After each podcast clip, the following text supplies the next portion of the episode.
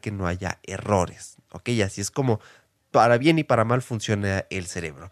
Y ahora, ¿qué es este sesgo binario? Bueno, pues es cuando una persona tiende a un conjunto de datos a los que está expuesta en su vida cotidiana. Es decir, va a virar siempre a información a la que está constantemente expuesta.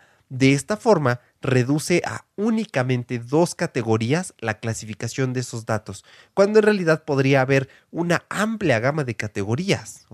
Este sesgo, de hecho, puede llegar a guiar a las personas a ver su entorno de una manera muy simplista y en ocasiones incluso en categorías negativas, así como ves. Y cito aquí al autor. Algunos ejemplos de sesgo binario serían aquella tendencia de algunas personas a clasificar las cosas entre buenas o malas a creer que dentro de un ámbito determinado de la vida todo es o verdadero o falso, a pensar que solamente existe el éxito o el fracaso, a pensar que solamente hay dos opciones diferentes, a creer que todo es blanco o que todo es negro, olvidándose que en realidad existe en medio una amplia gama de grises que se asemejan más a la realidad.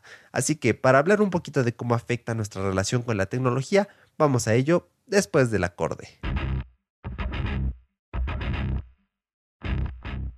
Gracias por llegar hasta aquí, Cyborg. Quiero ofrecerte una experiencia premium al escuchar este podcast y para ello necesito de tu apoyo.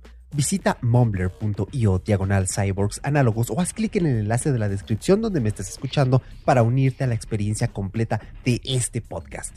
Por solo 3 dólares al mes tendrás episodios completos de lunes a viernes hablando de los mejores y más útiles temas en el mundo tech, acceso a nuestra comunidad privada en Telegram y muchos beneficios más puedes ahorrarte un 16% y llevarte dos meses gratis y pagas la membresía anual por únicamente $29,99 al año. No esperes más y nos vemos dentro, Cyborg.